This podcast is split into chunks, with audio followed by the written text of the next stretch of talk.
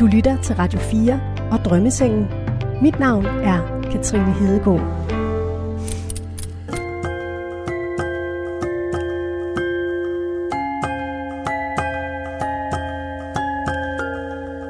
Du har fandme været ude og skralde en eller anden campingplads for de her to drømmesenge. Nu går vi ind i huset. Altså, er det et gods, eller hvad? Nej, det er øh, slottet, det ligger herovre. Det er nej, et slot, nej.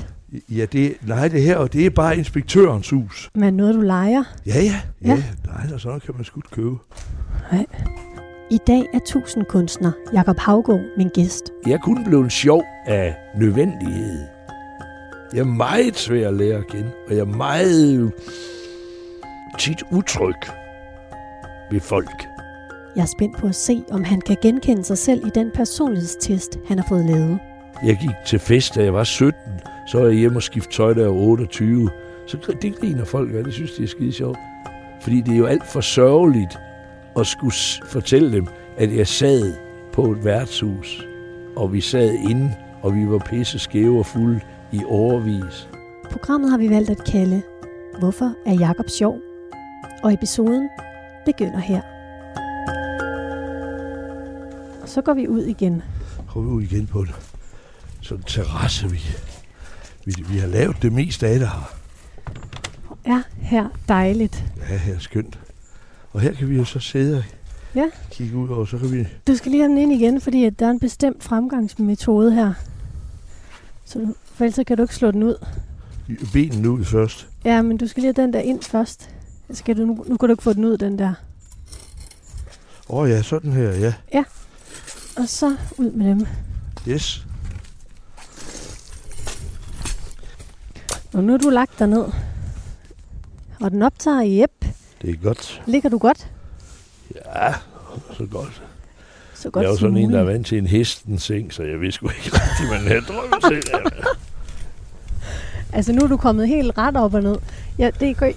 Så skal man så have den ned igen, hvis man skal op. Ja, jamen jeg er. Jeg kender godt den her type. Jakob Havgård.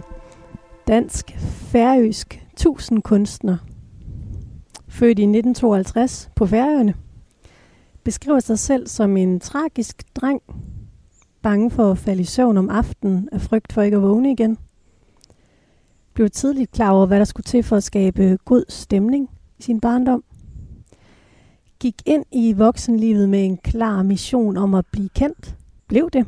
Også i min verden, da jeg var barn. Jeg tror, der var en, øh, et, cirka en periode på et år, hvor jeg så Jydekompaniet hvert, hver dag, simpelthen, sammen med min veninde Cecilie. Ja. det var virkelig godt. Fantastisk. Kom ind, Finn. Ja. Johnny bruger ikke gummistøvler. Ja, det var helt fantastisk. Nu rejser du dig op igen. Bare lige, bare lige, jeg skal bare lige lidt længere skal lidt tilbage, så tilbage. jeg kan se dig. Ja.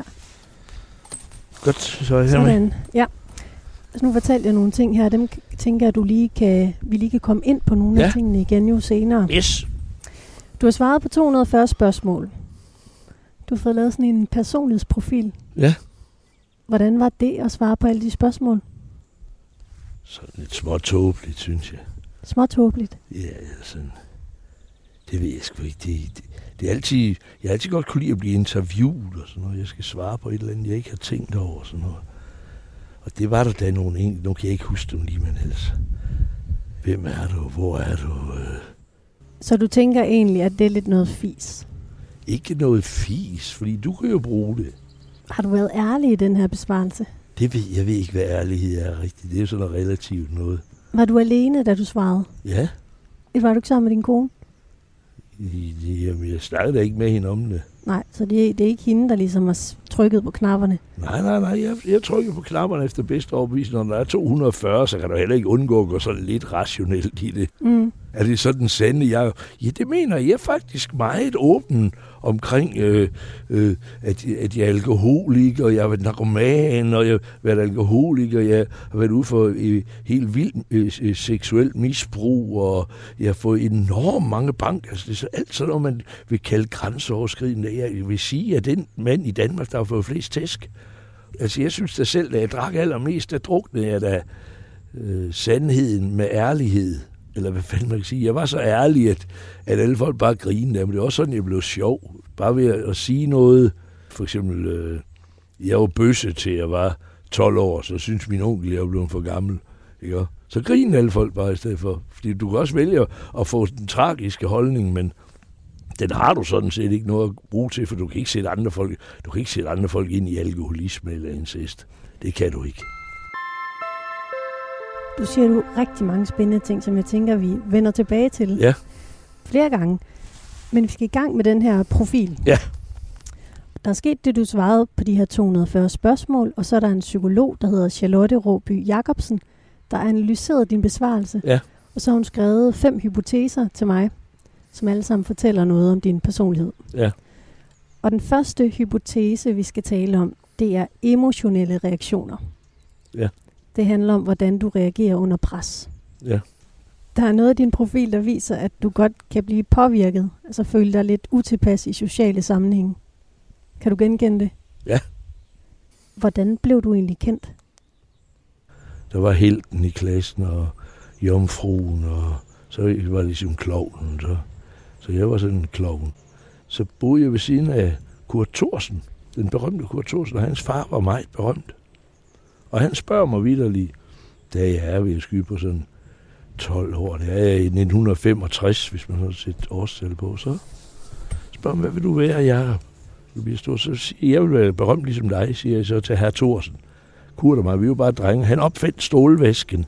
Han var en enormt berømt mand i, i Danmark dengang. Og så har jeg egentlig fået ind i hovedet, at jeg skulle være berømt.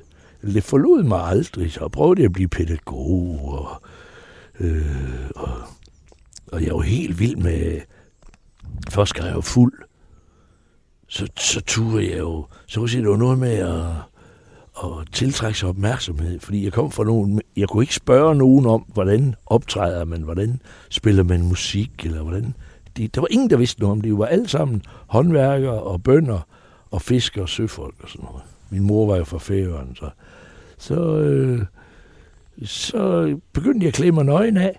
Det gav det en opmærksomhed, og jeg kunne slet ikke spille noget. Jeg, når hvis, folk, hvis du havde spurgt nogen, hvad vil du være berømt for, det vidste jeg sgu ikke. Du tog bare tøjet af. Jeg tog bare tøjet af, så de blev, da de så blev træt af at se på mig. Altså på scenen, eller hvad? Ja, ja, ja, det, Ja. og det var sat mig provokerende. Er du gal? Jeg var lang tid før alt det her, der foregår for tiden. Jeg var way beyond, man, og jeg var kult, så det trods af hver beskrivelse. Så efter, Hvad lavede du så på scenen, mens du Så- stod der nøgen? så sang jeg Kalinka, eller, det er fordi den kunne jeg huske fra Sivvild og Kalinka med sådan en russisk ord, sådan noget. Og så, altså inviterede du folk til at komme og se dit show? Nej, nej, jeg, jeg indtræder scenen altid. Jeg husker dengang, jeg møder... Øh, øh, altså, jeg var i det hele taget... Øh, øh, det jo kun, når det var mi- mig selv. Ligesom, så optrådte jeg det, så folk blev trætte af at se mig nøgen. Fordi jeg var så, jeg har altid været så ranglet tynd, så gad de ikke se på mig. Så, så råbte de, hey, tag noget tøj på, og sådan noget. Du ligner en murstelæs. Og jeg var altså helt til grin. Altså ufrivillig til grin, som jeg har været lige siden. Så, så klædte jeg mig ud som kvinde, og jeg så sindssygt godt ud som kvinde. Det var jeg i mange år og folk, de var hvad satan, og, og, og, og, det gav rigtig mange bank. Der var rigtig mange, der, der ville slå på en transvestit dengang. Hold da kæft, jeg fik med. Jeg tror, jeg var 20 gange i fuld narkose, og næsten alle gange det er enten biluheld eller, eller stupvold, som det hedder. Men, men som sagt, altså, jeg, øh, jeg skulle bare tiltrække mig opmærksomhed. Og hver gang jeg var til koncert, så gik jeg også op på scenen. Jeg fik sat også mange banker, de der udsmider. Så var jeg lige op og spille lidt med Frank Zappa, eller en eller anden Pink Floyd. Så gik du bare op på scenen. Yes, eller jeg fik det var jo store sikkerhedsopbrud, men så fik de jo altid fat i mig. Men alle sammen, alle gutter, de sagde, "Hey, der er Jacob, ikke? Prøv lige at fortælle mig, hvad det giver dig, når du står på den scene der. Ingenting egentlig. Jeg er skide blufærdig, og altid nervøs ved at gå derop. Jeg er altid sådan, åh, altså, ligesom, hvis jeg ligesom hvis det var øh, skihop eller sådan noget. Eller, øh, jeg, jeg, og det er derfor, jeg tror, jeg er vellykket på scenen. Det er fordi, at det er, alt, det, det er nu eller aldrig. Det, og, og, og jeg ved selv som tilskuer, jeg gider ikke folk, der bare går ind for at fyre noget af på mig. Den, den går ikke. De skal vilde mig noget. Skide med, om de gentager noget, jeg godt vidste, de sagde. og sådan noget. Det er ikke det, men de skal, de skal, de skal fandme vide, at jeg er der. Jeg sidder som publikum, og det samler jeg op på scenen. De skal vide, øh, vi er der, og jeg har tit lyst til at gøre ligesom min skolelærer så gå ned igennem klassen og stille sig foran det bord, hvor de sidder og taler. Imens jeg har mikrofon. I dag er der ingen ledning i mikrofonen, så bare gå lige ned for et bord, og så bliv ved med at lave showet, imens jeg kigger på det. Ikke? Og så holder I op med at tale, så går jeg op på scenen igen. Det kan du godt finde på. Ja da. Ja. Og før i tiden skulle jeg også komme op og slås med publikum. Jeg kunne være, det var, jeg kunne være meget sådan øh, ekstremt provokerende. Hvorfor var du bange for at falde i søvn, da du var barn? Det er jeg egentlig aldrig rigtig spekuleret over. Jeg var meget ting som barn. Meget sådan det, det var ikke noget, du kan gå til de voksne rigtig med. Altså, hvad er meningen med livet? Og det var jeg allerede godt i gang med, da jeg er de der 11-12 år gammel. Øh, øh, jeg havde meget mareridt. Jeg ved, jeg har aldrig sådan forbundet det med, med incest eller vild druk og sådan noget. Det var jo en mænd, der lavede alt det her incest på mig, der fra jeg er 0 år til jeg er 12 år. Men, øh, men øh, i, øh, for eksempel en gang jeg er på Færøerne, og vi, vi legede altid. Vi var, der var ingen voksen. Vi, vi gik bare op i fjellet. Øh, på Færøerne er der mange steder, hvor der er sådan 300-400 meter lodret ned. Og så en af lejene, det var, at man skulle sådan kravle hen, eller man, sådan, man turde ikke stå op, man kravlede så ligesom på knæen hen for at kigge ned i det der. Det er, er ligesom at sidde op på toppen af Aarhus Domkirke. Det, den er kun 90 meter. Ja. Altså så flere hundrede meter lodret fald ned. Så mens jeg sidder der, så kommer min fætter bagfra, så tager han mig lige skulder og siger, hvad får du ikke falder i? Nej, så, nej, så, nej. Og jeg kan bare huske, det jeg husker tydeligt, det er min måde at reagere på, så ligesom for at skjule, at jeg var bange. Så nej, nej, det gjorde ikke noget. Jeg blev sat med bange.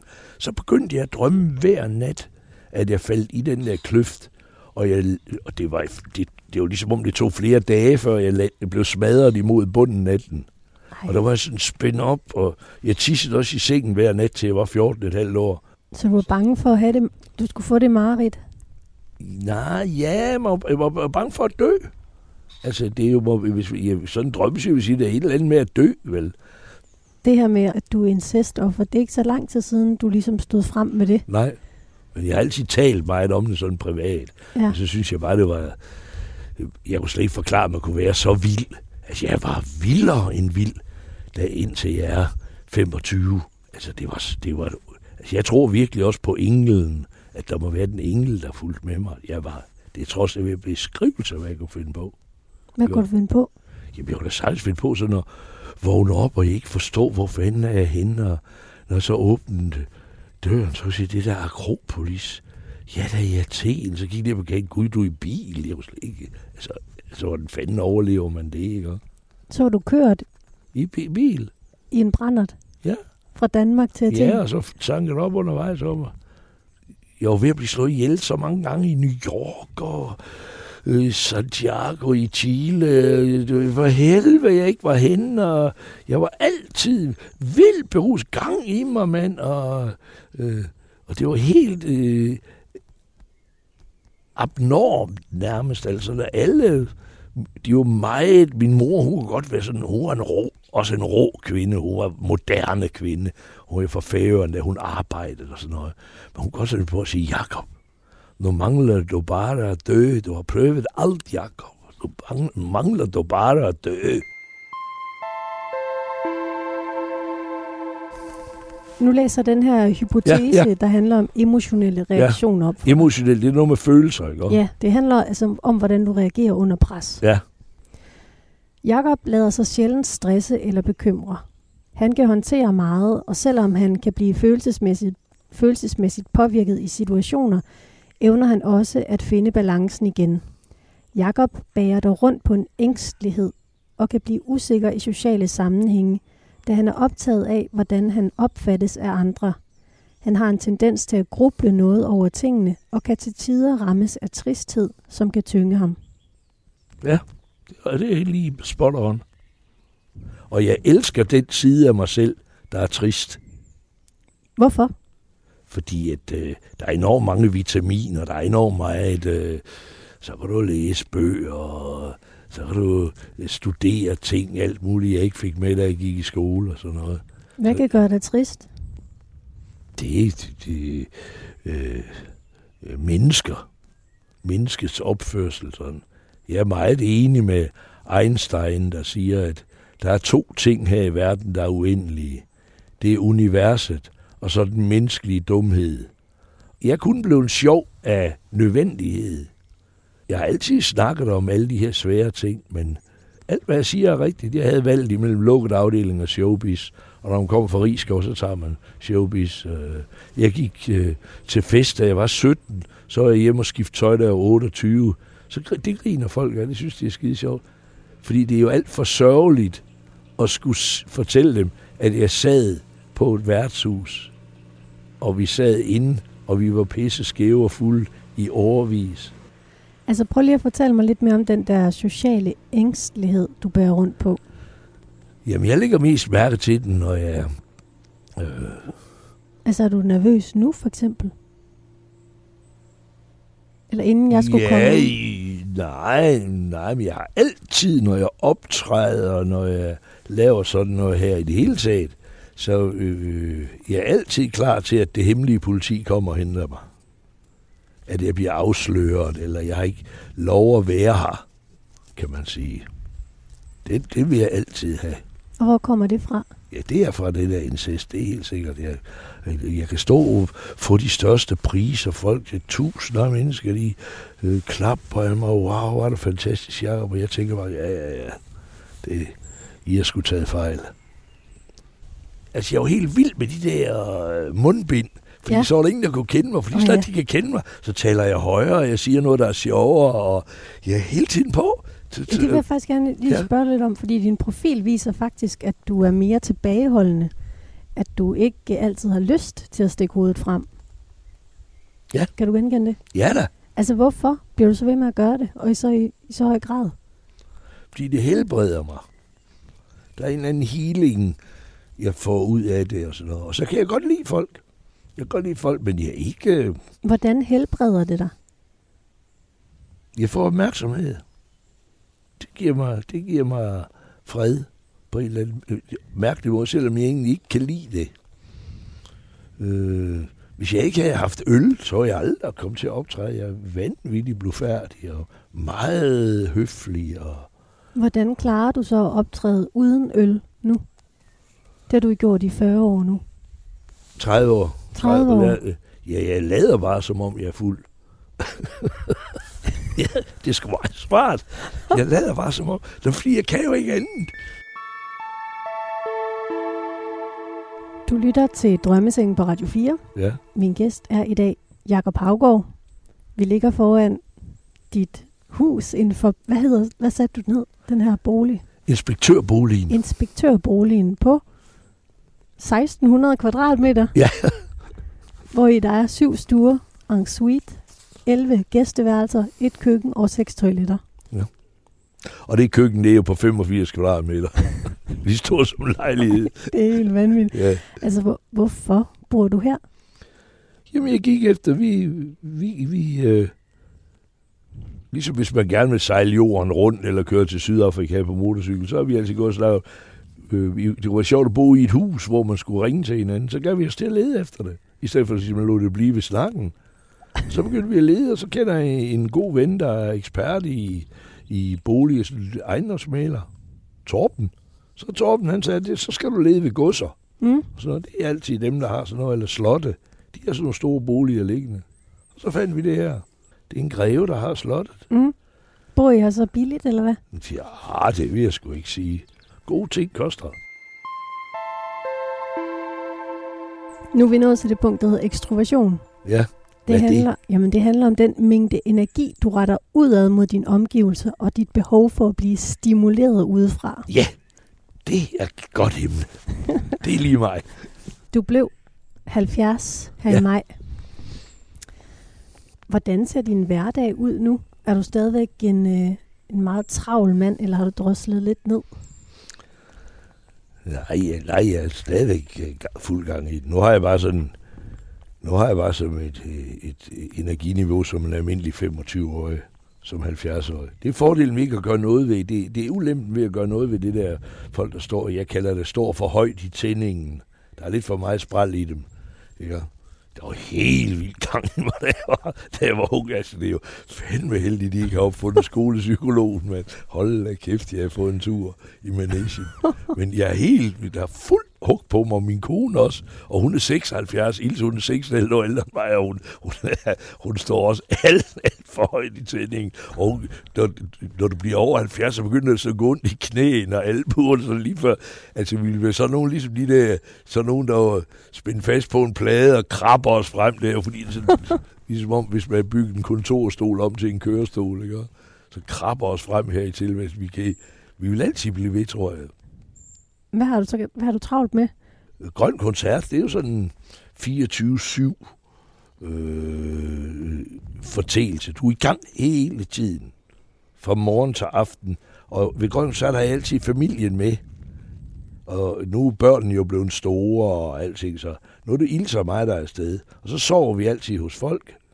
Og det er jo de fleste egentlig bliver så fritaget for, fordi du er helt ude af sådan noget. Men vi har også en helt social side, vi kører og besøger du. Så har du grøn koncert, du skal være udadvendt, du skal kunne folks navne, du skal præsentere ting, og du skal ligesom være på sådan en form for galionsfigur. Ligesom der sidder på et skib foran. Og, det, skal, og det, det kan du kun være, hvis du sørger for at være i fjernsynen resten af året. Og på hele tiden. Ligesom jeg sidder her med dig nu. Og så. Mm. Du skal så ligesom gøre dig selv synlig og sådan noget. Og så skal du hele tiden, og jeg som sagt, gøre opmærksom på dig selv. Og så øh, har jeg, skal jeg lige have 15 malerier klar også øh, til, øh, jeg har lige lavet 15 malerier til øh, påskeudstilling på øh, Realen på Fanø, og nu har jeg i Hvide Sande, der 1. august skal jeg udstille der. Der skal du have 15 nye malerier klar. Så har jeg en CD også, der er lige 15-20 numre, jeg lige har lavet også. De skal også lige indspilles. Så jeg, jeg er jo ikke sådan en, der kan sige, om jeg fik en uddannelse. Jeg har ikke en uddannelse, jeg har ingenting. Så dengang jeg gik helt ned med flaget, for eksempel med, øh, jeg fik jo virkelig nervesambrud med, med, med, med stoffer og, og med sprut og sådan noget. Øh, så tænkte jeg, jeg kan ikke være i showbiz mere. Jeg kan gå tilbage og gøre ren, for eksempel. Og der havde jeg jo, lavet ja dak og squash-reklamer og jydekompani ja. og det hele. Så ej, for satan, det, det orker jeg simpelthen ikke. Ikke? Og, og lønnen var også enormt dårlig. Ikke? Ja. Så, øh, Men det var det, du tænkte. Så nu drikker jeg... jeg ikke mere, så er det det, jeg er nødt til at vende tilbage ja, til. Ja, jeg sad oppe i sommerhuset. Jeg gemte mig sådan 3-4 måneder. Jeg var meget berømt, og jeg har lavet mange ting allerede på det her tidspunkt.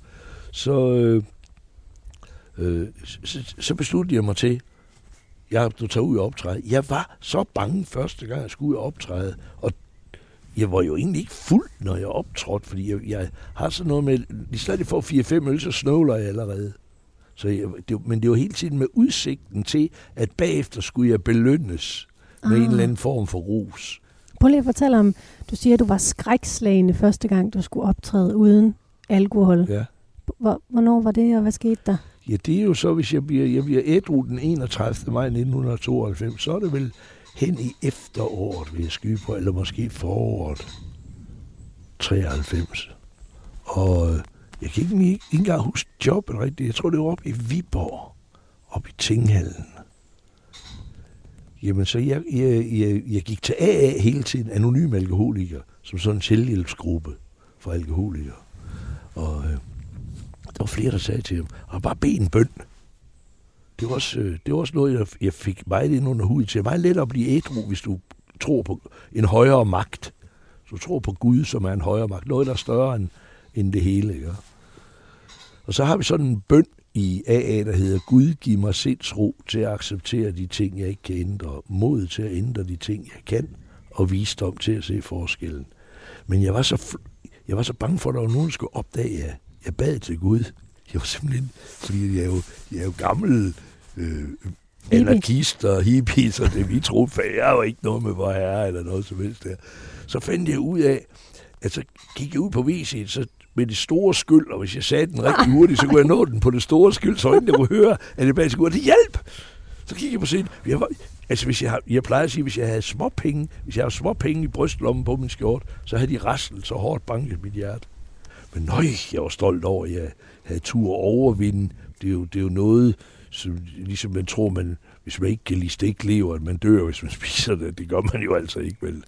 Altså, det er, samme, det er sådan et eller andet, du har pisket op ind ja. i dig selv. Ikke? Men jeg, jeg var simpelthen så stolt af mig selv, og jeg følte mig så modig. Nu læser jeg den her ekstroversion op. Ja. Jakob trives, når der sker noget omkring ham, og har brug for projekter, som han kan kanalisere noget energi over i. Han har det dog bedst med at stå lidt i baggrunden og bryder sig ikke om at tage styring på situationer af frygt for at blotte sig mere, end han har lyst til.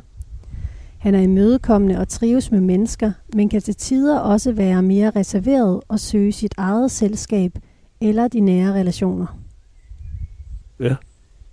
Øh, Jeg har stødt ind i mange gange. For eksempel, da jeg arbejder med Finden op i går, Mm. så siger alle folk, når de, når de, vi optrådte, vi var op, op øh, Finn og Jakob, det var et par. Ja. Og det var altid Finn, der gik først ind, og jeg gik ind på hjul. Ligesom, ligesom stod i cykelsport, så ligger jeg på hjul, ikke? Ja. Altså, jeg kommer med dumme bemærkninger. Så. Men det er selvfølgelig også for ikke at afsløre mig selv. Og samtidig sagde alle folk, Jakob, du, du, du, går, du, du er lige til. Men Finn, han er lidt sværere. Det var lige omvendt. Ja, Det, fu- det var fuldstændig misfortolkning af Finn og mig. ja, Altså Finn, han er, øh, han er meget li, ligesom han er. Men det er jeg ikke. Jeg er meget svær at lære at kende. Og jeg er meget tit utryg ved folk Ja. rundt om mig. er du utryg ved mig, altså lige nu? Nej, nu er jeg ved at vende mig langsomt til, men jeg er jo stadigvæk, jeg ved jo ikke, hvordan. Altså, jeg kan bedst lige have set, hvis nu det, der lige pludselig skete et eller andet helt vildt, så ville jeg kunne se, hvem det var. Ja, hvad, Hvis hvad vi- kunne det være? Ja, hvis vi kørte i elevator sammen, og så den stopper lige pludselig, så kunne jeg se, hvem er Katrine så, ikke? Ja. Men du er svær at lære at kende, siger du. Jeg er meget... Øh, Har du beskyttet jo. dig selv også lidt i den her besvarelse, tror du? Det kan sgu godt være. Jeg, altså, det er ligesom, når folk siger, så snakker om at kende sig selv. Jeg ved ikke, hvem jeg er. Jakob, vi er nået til det punkt, der hedder åbenhed. Ja, Det handler om, hvor åben du er over for nye oplevelser af forskellige slags og din Ja. indstilling til forandringer. Hvordan vil du beskrive din egen fantasi? den er meget livlig. Som jeg, ja, det vil jeg sige. Det, eller det andre, det var altså fest og kis. Vi boede jo øh, på den samme villavej, der var min mor, hun, vi bare arbejde, så, så satte hun os bare over til fest og kis. Det var vores nabo. Og så- Fast og kis. Fast og Kis og onkel Valter. Fast og Kis, hun havde fem børn. Så om hun fik tre mere, det betød ikke noget. Hun er også den eneste, der troede på, at jeg blev kunstner. Så ja, du bliver forfatter. Du, du har en livlig fantasi, Jacob. Hvad skal der blive af dig? Og det sagde min mor også. Hun havde så den der accent. Jacob, Jacob. Hvad fast til Jacob?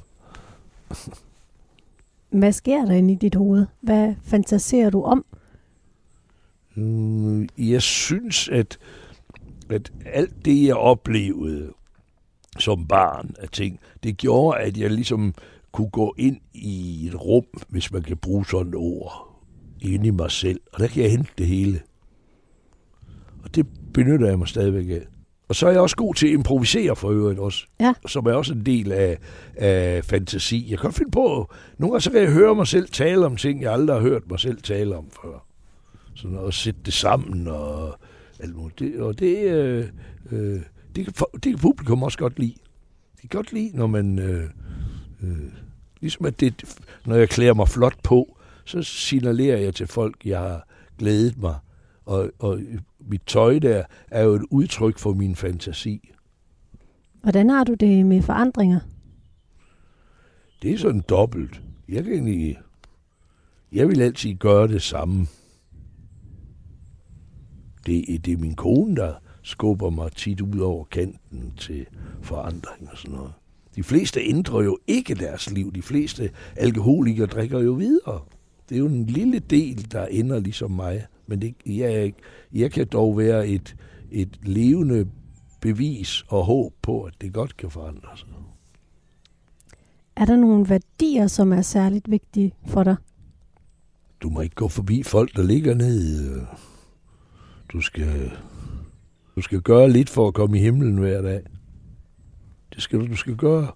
Prøv en gang imellem at tage dig selv ud af ligningen. Men for nogle andres, øh, at de kan få det godt. Himlen, den trækker sig lidt sammen. Ja, jeg synes, Den er, der kommer den er faretroende mørk. Den er faretroende mørk. Har vi en plan, hvis øh, Ja, og lige pludselig bliver drivhuset. skybrud? Nå ja, drivhuset, for søren. Drivhuset, Der går vi ind. Men skal vi gå derind nu? Ja, fordi nu begynder det. Det, Faktisk. det virker som om, at der godt kunne ske noget nu. Vi skal have øh, drømmesengen med. Ja. Kan man ikke lige tage den sådan her? Jo, det kan jeg sgu så. Nu, nu er lyden lidt anderledes herinde. Ja, og nu Ej, kommer. nu kommer regnen. Prøv lige høre. Det lyder altså flot. Ja. Nu sidder vi inde i dit drivhus. Ja, det er jo lidt noget andet her. Men det er også okay. Ja, der er lidt anden, der er lidt øh, rumklang på nu lige pludselig. Hallo? Kan prøv lige at sige noget? Hallo? Og den kører stadigvæk. Den kører. Godt. Um, hvad er det smukke i livet for dig? Det er først og fremmest min kone. Jeg er stadigvæk øh, øh, meget glad for hende, og meget... Øh, jeg har aldrig troet, jeg skulle nå herhen i mit liv. Syv børnebørn. Øh. Vi havde Nikolaj... Ilse, hun havde to børn, da jeg møder hende. Og der er Nikolaj har muskelsvind. Vi overlever også, at han dør i 2008. Mm. Og øh, jeg får ikke tilbagefald, og jeg skal ikke ud og drikke igen. Jeg var typisk sådan en, der brugte det. Det var sådan en måde at komme væk fra verden på, og sådan noget, fra virkeligheden, hvis man kan sige så. Det man jo siger, når du er alkoholiker, og du holder op med at drikke, så bliver du dømt til virkeligheden. Og den er ikke altid lige køn. Nu læser jeg åbenhed op for dig. Ja. Og jeg synes, det er virkelig hyggeligt at sidde her i det her drivhus Ja, med regnen, der trummer ja. på glasset. Jakob har en livlig fantasi og kan til tider forsvinde ind i sit eget hoved, hvor han dyrker idéer og kreative tanker. Jakob kan lide at prøve nye ting, men søger ikke forandring for forandringens skyld. Han kan også lide det velkendte og holder fast i traditioner og værdier, som har betydning for ham. Han værdsætter og bliver nemt bevæget af det smukke i livet. Kan du genkende det? Ja, fuldstændig. Det er, ligesom, det er jo faktisk du, det er jo ligesom en konklusion på det, vi snakker om lige før. Ja, det er faktisk rigtigt.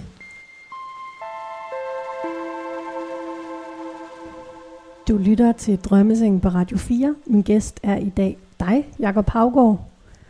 Vi befinder os på Vestfyn, Vedelsborg Slot. Vi sidder i dit drivhus foran din flotte bolig. Nu er vi nået til det punkt, der hedder venlighed. Ja, Det handler om den rolle, du påtager dig i relation til andre mennesker, og hvor modtagelig du er over for andres opfattelser. Jeg har læst en del om dig, for at forberede mig jo til i dag, og din profil viser også, at du godt kan lide opmærksomhed, der du også været inde på. At blive rost og anerkendt. Hvorfor er det vigtigt for dig med al den her opmærksomhed? jamen, øh, det er jo heller ikke en vidighed, når jeg siger, at jeg havde valgt imellem showbiz eller lukket afdeling. Og øh, i showbiz, der får du stor opmærksomhed. Jamen, jeg havde et helt ekstremt øh, opmærksomhedsbehov. Jeg har altid snakket om den der incest-oplevelse der, men øh, aldrig officielt. Så der var sådan en mand, det var, det var ikke en, alle mulige, det var en mand, der så ofte kom i vores hus, og øh, vi skulle også tit være der, hvor han var og sådan noget. Og han, øh, han udnyttede mig seksuelt. Og øh, det forstod jeg jo ikke meget af. Det forstod et barn jo intet af. Og øh, da jeg så selv går i puberteten, kan man sige, så bliver jeg vild. Altså sådan, øh, skriver lort og bed op af mit tøj, men i, jeg er jo i puberteten i Med 5, 6, sprittus, eller 67, ja, med sprittus, kæmpe, malte det på, malte min fars og mors møbler, når jeg er alene hjemme. Jamen, de må have, altså det er virkelig, det er ikke for sjov, jeg siger, at mit held, det var, at man ikke opfundet skolepsykolog. Mm. Og min mor, hun stod altid på mål, i rør ham ikke. Vidste dine forældre godt, at du blev misbrugt? Nej. Nej. Var der nogen, Jo. der vidste det? Ja, måske min søster, men nej. Nej, det er jo, det er jo, det er jo den dybeste hemmelighed, og når jeg, når jeg så en gang, så da jeg blev 15-16 år, når jeg så havde drukket, så kunne jeg godt finde på at sige noget om det. At, øh, at øh, Anna, da øh, altid øh, brugt mig i hans seksuelle leje. Ham her, onklen her, eller som vi kaldte ham jo. Og øh, så folk de reagerer ved at sige, ja, AGF, de tabte jo også 1-0 i går. Nå, Det kunne folk slet ikke håndtere. Nej, det kan folk generelt ikke, det, men det ved men, men hvis vi nu skal være lidt tekniske, hvis du har sådan nogle sager her, som retssager, så er der også enormt, så er der også enormt mange, det vil de fandme med at gøre, det kan de ikke holde ud af, af børnemishandling generelt. Og det er jo det værste, der findes. Hvornår og hvordan foregik det? Jamen, øh, han var jo bare en liderlig satan, der kunne tændt. Han har vel været bøsse. Og så er han kun tæt på små børn. Ligesom jeg siger, at jeg var bøsse til jeg var 12 år, så synes han, at jeg var blevet for gammel. Så på en eller anden måde blev jeg også svigtet.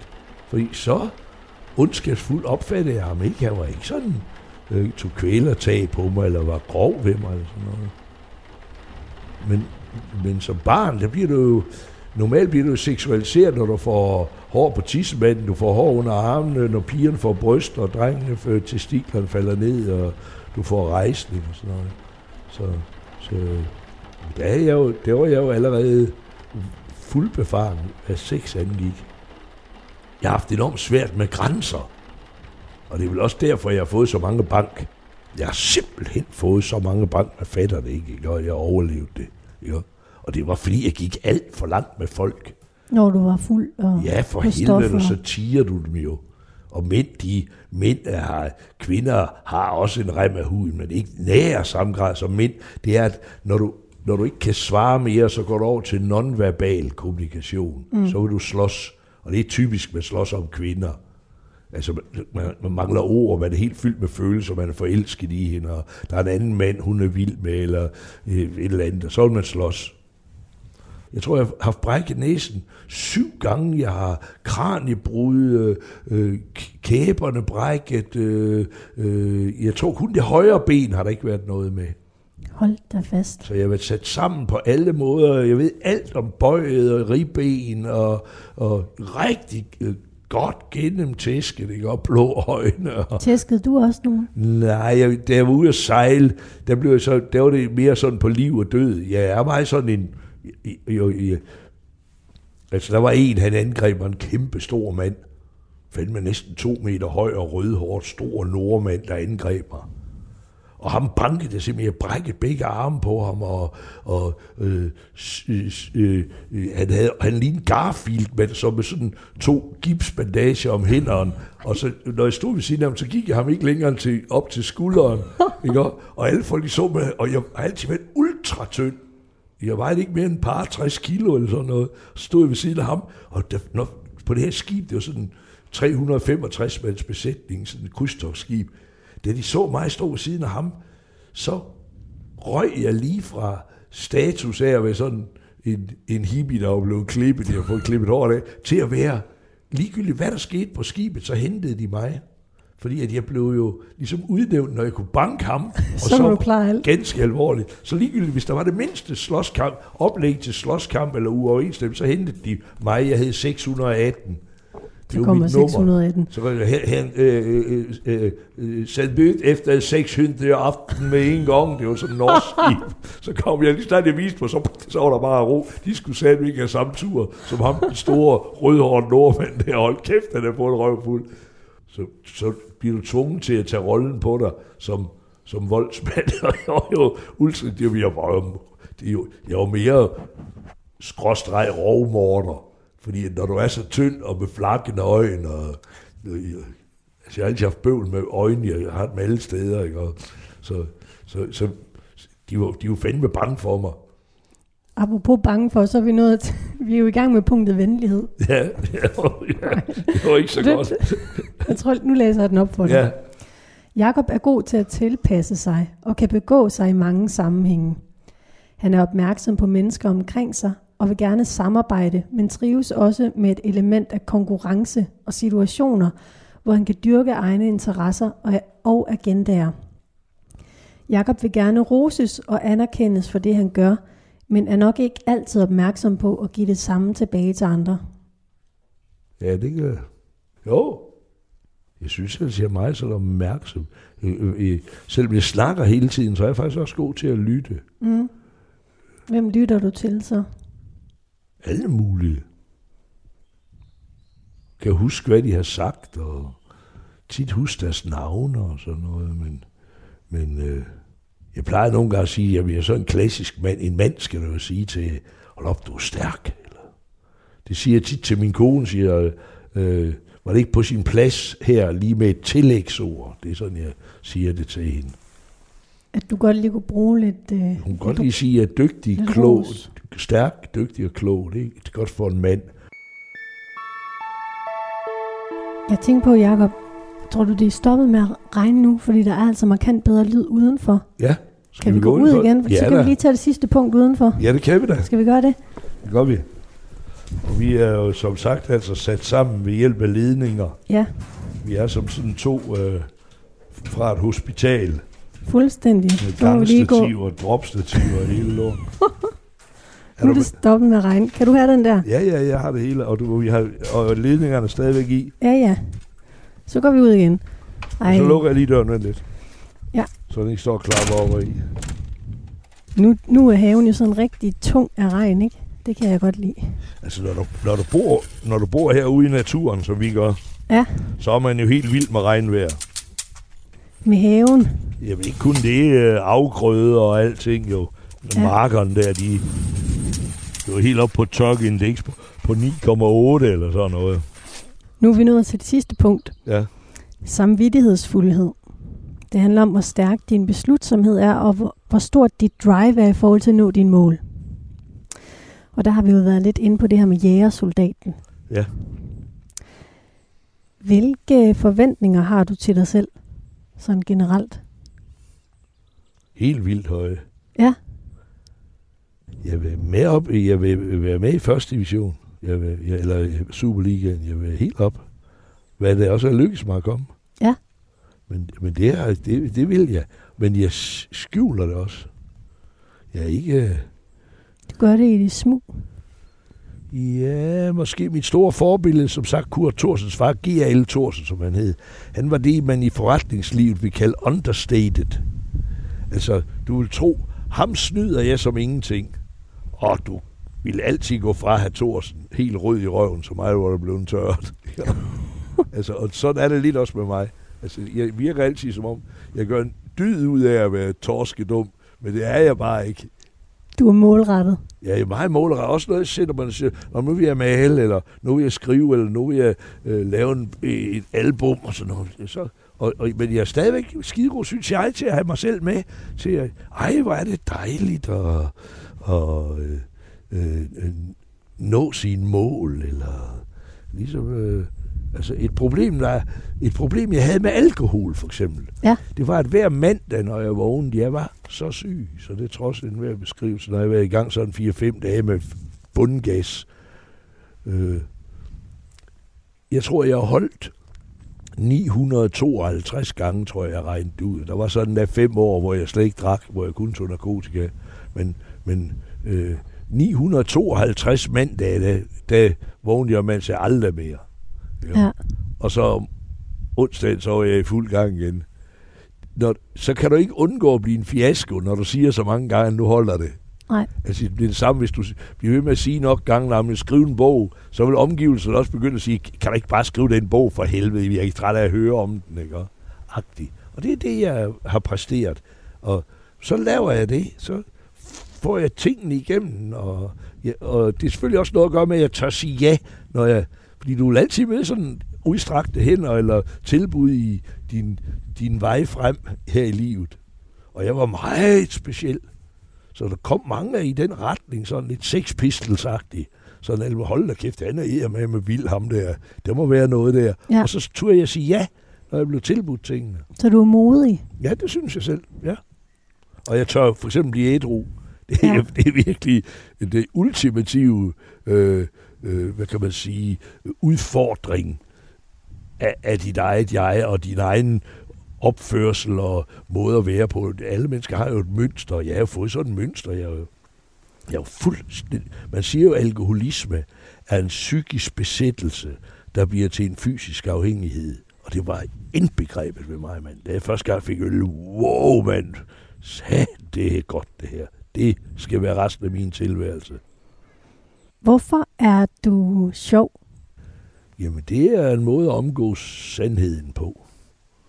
Det er en måde at få fortalt, at jeg sagde, så kan jeg underholde med det. Folk synes satme også, det er skide sjovt, når jeg underholder med sådan. Så sagde jeg for eksempel sådan ind i en lejlighed, så kunne vi sidde derinde i et par år. Et par år. Inde i en lejlighed. Vi var slet ikke ude. Der var et toilet og alting, ja. Hvordan Så- fik I med sig? Pizzabud. De solgte jo narkotika der, og, og alt muligt. De havde masser af penge, kontanter. Så når så var der en, han kunne løfte gardinen. Så gud, det sneer der udenfor. Så er det jul. Gud, er det jul? Ja, skal vi gå ud? Nej, vi bliver inde. Og hvis du, det du er nødt til at fortælle på en show, det er så tragisk. Du, altså, du tror, det er løgn. Jeg sad ned, jeg havde dagligstue på Latin og Bodega, så sov- soveværelse på Vestergade 58, som var sådan et kendt rocksted i Aarhus. Og, og hvis, du, hvis du trådte skridt tilbage og så på det som et almindeligt veltænkende menneske, der ved, at man skal spise aftensmad, hvad der man skal huske at børste tænder og sådan noget, så vil man sige, jamen, det er jo, det er jo totalt tragisk. Hvis du sad og øh, havde en fadøl, og du sad der, og der hang maleri bagved dig, så vil jeg også sige, hold op, det er sgu da meget fedt, det der maleri. Så vent dig rundt, så tog jeg lige en sluk af din øl, samtidig med, at vi snakkede om maleri. Du opdagede slet ikke, at jeg drak din øl. Og, så, og når jeg så havde fået nok øl, så blev jeg upræcis. Det var sådan, jeg startede som 16-årig med at tage ind til Aarhus. Og så kravlede jeg op mellem benene op til tagskæet, det er sådan et jazzsted. Så gik jeg lige ind i skyggen, så de ikke fik øje på mig. Det var helt tydeligt, at jeg kun var 16 år. Og så kom sådan en anden tyr med en dame, og det foregik altid på samme måde. Han øh, købte en øl til en, og de satte dem. Det skulle han ud at danse med og selvfølgelig kropskontakt med hende, så skulle de danse. Så trådte far ud af skyggen lige og drak deres øl. Men når du så har fået for mange øl, så, så blev du upræcis, og det er jo der, du så blev banket også tit. Ja, Folk- så går det galt. Ja, folk fregnede helt ud, når de opdagede, at de har været med i sådan en skam på den måde. Hvordan har du det med struktur og rammer? Det kan jeg godt lide. Altså, jeg synes, jeg, øh, det, noget af det, jeg er mest stolt af at give mine børn med, det er ambitioner. Ja. Altså, så der, og det er jo så noget, der imens jeg vokser op, bliver meget, øh, du, er mål, du er målrettet. Det er jo meget, det er jo meget øh, inde i dag, du, du låser dit sigte fast på målet, og så går du efter det. Ja, Ja. næsten også for meget nu, ikke? Jo, men det er vigtigt at kunne i, generelt. Det er det sgu. Hvis du vil noget, så skal, og sådan har det dybest set altid været. Altså, du, det er sjovest at være, være, være dygtig til noget. Det er det, og, og fordi så får du også de mere lukrative chancer. Jeg har haft mange rigtig, rigtig lorte jobs. Ikke? Så, så jeg ved da godt, hvad det er. Øh, ja, kan man sige, når du får en flot uddannelse og sådan noget, mine børn har fået en flot uddannelse, sådan noget, men jeg ved da godt, hvad det er, man flygter fra. Ja. Hvad, hvad er du ikke god til?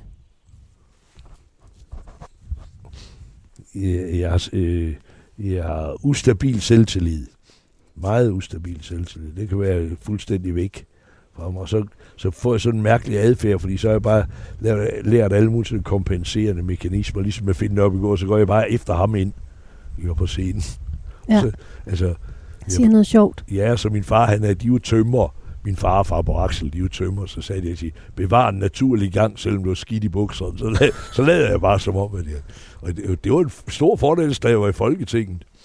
Vi gik mange år i skole også, uden at lave lektier. Så jeg skal, jeg skal gå til at se ud, som om jeg har lavet lektier.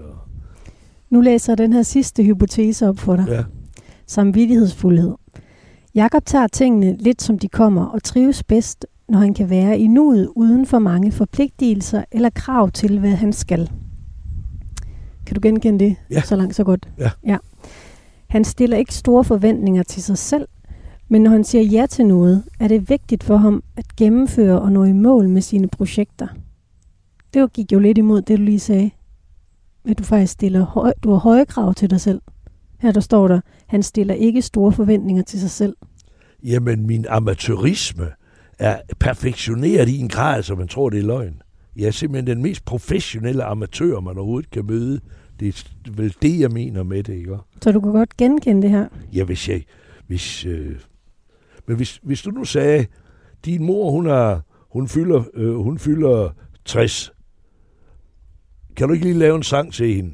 Jo, men du kan selv bestemme, når den er færdig, så bliver den aldrig færdig. Mm. Du sagde, den skal være færdig om en time, så er den færdig om en time. Ja. Det er på den Det måde, der du. jeg er meget, meget målrettet. Og sådan noget, men, men jeg er total... Øh, jeg, er jo, jeg er jo arbejdsmand, det var titlen. Jeg er jo øh, 3F'er, hvad hedder sådan noget, SID hed specialarbejder. Jeg er jo arbejdsmand, så du skal sige til mig, hvad jeg skal. Ja. Så gør jeg det også helt 100. Hvis jeg har sagt ja, så gør jeg det. Det passer jo perfekt med det her så. Ja. Vejen derhen kan dog være lidt tilfældig og uden synlig struktur. Du nikker. Jakob trives bedst med et element af kaos, og kan få det helt dårligt, når rammerne bliver for rigide og reglerne for strikse. Det er også, øh, og jeg er svært med autoritet og sådan noget. Ja. Men, øh, men det er også derfor, at jeg fungerer vildt godt i dag, fordi at, at det er sådan meget kaotisk, vores dagligdag i dag. Selvom man prøver med øh, enormt mange rigide regler og sådan noget, så er jeg pissegod til sådan fuldstændig på bar bund, hvad fanden gør vi her og sådan noget. Så kan jeg simpelthen få det til at se ud som om, at jeg ved nøjagtigt, hvad der skulle ske. Og, og nogle gange nænder jeg slet ikke at sige, at jeg aner, aner ingen ski om, hvad der sker. Øh, altså, men det kommer lige så meget af, at jeg er gået 14 år i skole uden at lave lektier, så jeg er enormt god sådan til at, at gætte mig lidt frem af det engelsk, vi har. Bop, Det er- det er- bop, bop, bop, bop. Fedt. Ved du hvad, vi er faktisk nået igennem det, vi skulle nu. Nå for fanden, var det 240 spørgsmål? Ja, det var det, det blev til. Ja. Hvad tænker du om, øh, om det, vi har været igennem? Jeg kan godt lide, jeg kan godt lide at blive spurgt om ting. Jeg kan godt lide at... Jeg er ret god sådan privat til at snakke om øh, øh, for eksempel incest og eller der vold. Det er også et enormt overgreb at, Mm. mm. at få rigtig sådan tæsk og vågne op på skadestuen og blive opereret. Og Ideen i anonym alkoholiker, det er, at du taler om, du er alkoholiker, og på den måde bliver du helbredt. Og, det, og jeg bruger bare den samme metode sådan set på mine incestoplevelser og alt muligt. Og Så det er helende for dig at få stillet spørgsmål og kunne fortælle. Ja, jeg har sådan en dobbeltside. Jeg har sådan en, hvor jeg er meget følende, indfølende, men, men jeg vendede mig jo til at tale om incesten, fordi at jeg opførte mig så forfærdeligt, når jeg drak, at folk smed mig ud. Og så en gang, hvor der var nogen, der smed mig ud, så fortalte jeg dem den der incest-oplevelse. Og da de hørte den, så hentede de lige to bajer ned i kælderen, de havde, og de er også lige gram tjal, vi kunne ryge og sådan noget. Så tænkte jeg, ah, det var sgu da meget smart. Der fik jeg sgu da noget at drikke, så begyndte jeg at fortælle om det hver gang, at lokum brændte, så, Ja. ja. så fik jeg noget at drikke, og de hentede også øh, den der flaske vin, de havde fået i studentergave og sådan noget. Ja. Fordi det, problemet med, Studentergave. Ja, men det er jo, det er jo problemet er jo hele tiden, at, at, når du alkohol, når du misbruger, kan man sige, så, så du, du vil misbruge alt og alle, bare for at få noget at drikke, jo. Mm. Må jeg lige spørge om noget? Øh, det, ja, det er for nylig, at du har gået ud med det her med, at du blev øh, misbrugt som Ja, barn. Ja, Hvordan kan det være? Altså, det har der, jeg fortalt om de sidste 30 år, jo. ja, ja, i det private. Ja, ja. Øh, men der er mange interviews, jeg har hørt med dig, hvor du så siger, at du ved, du vidste ikke, hvorfor du drak, og nu giver du så forklaring på, hvorfor. Ja, det var fordi, at, at jeg synes hele tiden, at det var sådan en løgn, jeg havde lidt svært med, fordi at, hvorfor var jeg så vild? Mm, det kunne du ikke forklare, Nej, før det kunne du... jeg ikke, nej, det kunne jeg ikke forklare, hvis jeg ikke får den incest-ting til. Nej, det er ligesom blevet... Nu, det, nu forstår man Ja, ja, ja. din Det historie. var, det var derfor, jeg sagde det. Så Ja. tænkte jeg, nej, nej, det er kraftigt, for det skulle, det skulle for, for, for, for mig et løgn. Mm. Eller, eller for mig et medie, eller hvad fanden man skal kalde det. Jeg er jo sådan en medieluder, ikke? Jamen, er det også noget, du kunne så fortælle for at få lidt, lidt opmærksomhed også? Ja, det For kunne det sgu også godt. Ja, det kunne, altså, jeg egner mig rigtig godt til showbiz, fordi at der er, hvis, hvis du vil være showbiz, hvis du kan finde på at tænke på andre end dig selv, så skal du finde noget andet, der går op. Mm. Frihed og lykke og sandhed, det er jo, det er jo ligesom at sælge elastik i metermål. Hvad for en sandhed fik jeg om dig i dag så? Jeg synes da, jeg er rimelig sand, og jeg, jeg tør øh, tale om ting og sådan noget. Men, men Jakob, øh, hvis jeg nu har boet i Donbass i Øst-Ukraine, så er det jo en helt anden Jakob, meget mere dyrisk. Fordi så er det lige pludselig noget med liv og død og slå ihjel og sådan noget. Øh, Jakob her på Vestfyn, hvor man aldrig har sultet, og hvor alt er frugtbart og smukt og rigt. Sådan noget. Så er det jo en helt anden kultiveret Jakob. Men øh, så må du gerne rejse dig, Jacob. Så øh, Jo, tak. pakker vi den med sammen. Det har bare været hyggeligt at ligge her. Ja, ja. ja øh, øh, rigtig god idé med de her drømmesenge her. Det er jeg. jeg glad for. Hvor godt vi kom ud igen fra det drivhus der. Du har lyttet til Drømmesengen på Radio 4. Min gæst var i dag entertainer, tusind kunstner, alt muligt. Mand Jakob Havgård.